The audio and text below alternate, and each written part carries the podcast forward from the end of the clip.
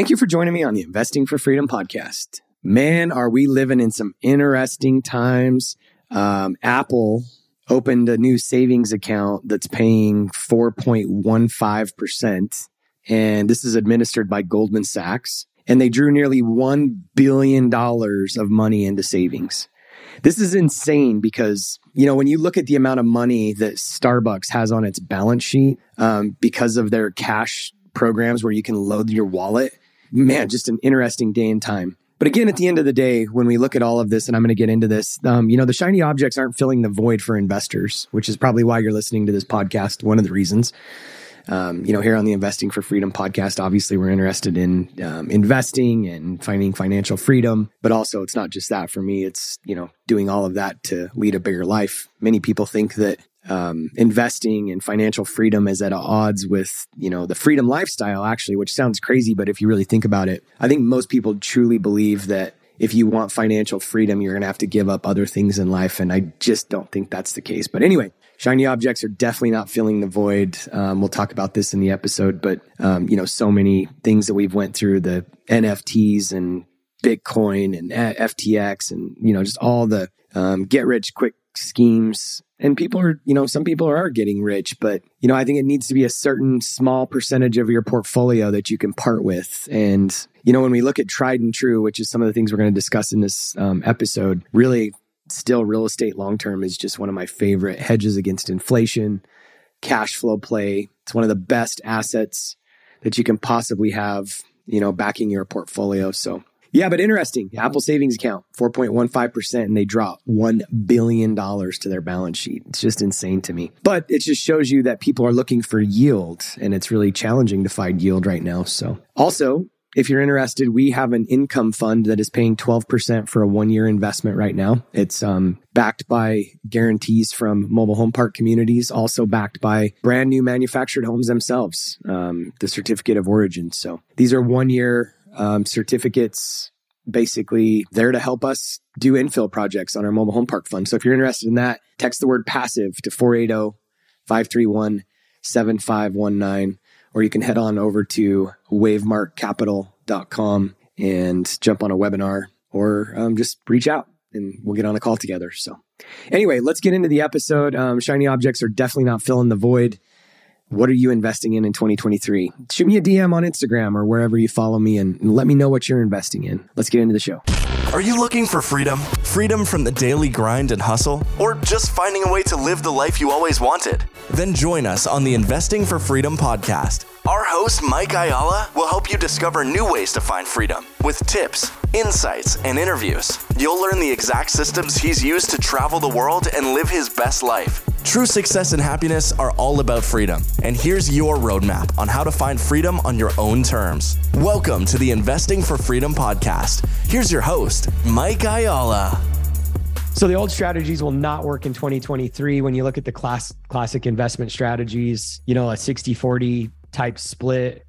When you look at 2022, that 60 40 strategy resulted in a return of negative 17% for the year. And that's a direct number from JP Morgan Asset Management. So we really have to rethink our portfolio allocations and what we're doing and how we're investing in this stuff or just investing in general. Shiny objects. We talked a little bit about this, but um, you know we've seen a lot with the the NFTs and the crypto craze and uh, Planet Ape and all these NFT stuff. Like people are chasing I saw a thing on this like Taylor Swift is the only one of the celebrities that her team actually did the due diligence and she declined a hundred million dollar like promotional thing with FTX. The FTX, like when you look at a lot of this stuff, I mean, so many people lost so much money in that. And I think at the end of the day, like especially in times like this, we have to come back to just asset based investing, investments that are backed by assets with some sort of business model that makes sense to us. And while you know we love airbnb in general anytime you have the amount of people come into the space that we've seen and you know that we saw in 2020 2021 you're going to be down for some challenges. But i don't think i mean if you go back a year and a half two years i was even saying in a video when we were having challenges with um, inventory and house prices were so much, I was fully convinced at that point in time that the amount of inventory that was getting taken out of the single family long term rental market and moving into Airbnb was contributing to the problem. Well, now you look and there's you know an oversupply of um, Airbnb in certain uh, price points in certain markets. You're not seeing that in the luxury market. Um, Kara and I are planning a couple trips right now, and and the supply is is not real strong for the type of market that we're going into. And I also think that you know, as some of these people that rushed in and thought that the short term rental market in those 500 700 million dollar houses. I think a lot of those people are going to be putting those houses back to um, normal rentals. You know they came in they bought these houses planning on being able to make three four thousand a month where a normal rental might make you know 1800 or 2000 dollars on that same house. There's going to be some people that are in challenges in that particular market but that's not what we're looking at in the short term rental market. We are specifically focused on luxury market, ensuite bathrooms, bigger groups, again, weddings, uh, masterminds, groups that are coming in for corporate trainings. I know I know a person that actually has a house in the Paradise Valley market that like 70% of her rentals over the last 10 years have been corporate trainings with companies like um, GE, uh, Bloomberg, some of these larger companies where their corporate teams come in for four or five days and, and do this kind of stuff. So this is what we're really talking about. And again, I think traditional, you know, business models where they're backed by real assets is what we're really talking about. Um, not necessarily the mutant ape NFT. What we need to do is model smart investors. So, what are the smart investors doing? Right now, we're looking at, and, and we always want to look at this, but the ultra high net worth investors just follow the money. Where are the rich investing?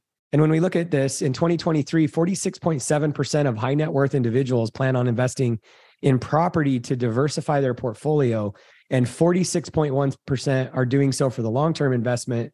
This particular survey found, and this is in Mansion Global. Over 75% of the ultra high net worth individuals believe that real estate will do well over the next two to three years. And a similar percentage, 74%, consider real estate as an important asset to hedge against inflation. And this is out of the uh, Economic Times. Um, so, why real estate in uncertain times? And again, why do the ultra wealthy gravitate towards real estate? Number one, capital preservation. I think times like this, I think we should always be thinking about this, but times like this, I think thinking about capital pre- preservation is extremely important. Inflation insulated cash flow. And again, I think real estate is probably one of the best places for this in the long run. What's going to happen to a particular real estate asset in a certain market over the next 12 to 18, 24 months? Nobody knows exactly, but I don't think we're going to see a major downturn in the value of real estate prices, generally speaking. Maybe there might be some pockets that are challenged. But I think, again, if you look at three years, five years, 10 years, real estate is always a great um, inflation hedge. But real estate is one of the best ways to get into passive opportunities with other operators, other partnership groups, shielded from market volatility. One of the things about real estate, even though you know you look back to a 2008, yeah, we had some you know major price correction and some issues, but I, we don't see the you know the daily ups and downs the the spins over month and and news in general can still affect real estate prices but not as quickly as we see like in the markets where again you know the wall street cartel is able to move these things and then you get one piece of bad news on a certain business or a certain you know tech industry and and then all of a sudden everybody's running for the for the mountains because they're scared of everything real estate's not really that way unless we have some kind of you know major 2008 situation and again i just don't think we're going to see that i don't think we have enough inventory I don't think we have enough bad loans. Um, I, I don't think we're going to see the market volatility. So when you look at appreciation, again, is your house going to be worth more in 12 months from now than it is today? I don't know the answer to that, but I'm pretty sure if you go out three years to five years, 10 years, the appreciation's there for sure. And then tax benefits. You guys all know this. And this particular fund, this particular first property that we have in the fund is going to have some great tax benefits as well. So, this is some of the reasons why obviously the ultra wealthy gravitate towards real estate, but the reasons why we love it as well. Um, so, model the ultra rich. If you've found value in this episode and you know someone who's wanting to start or move further along in their journey toward investing for freedom, I would be forever grateful if you would share this show with them and help me get this message out to more listeners. Also, if you enjoy what you've heard, I would appreciate it if you take 30 seconds and leave me a five star review and share this with your friends. And until the next episode, cheers to moving further along in your journey of investing for freedom.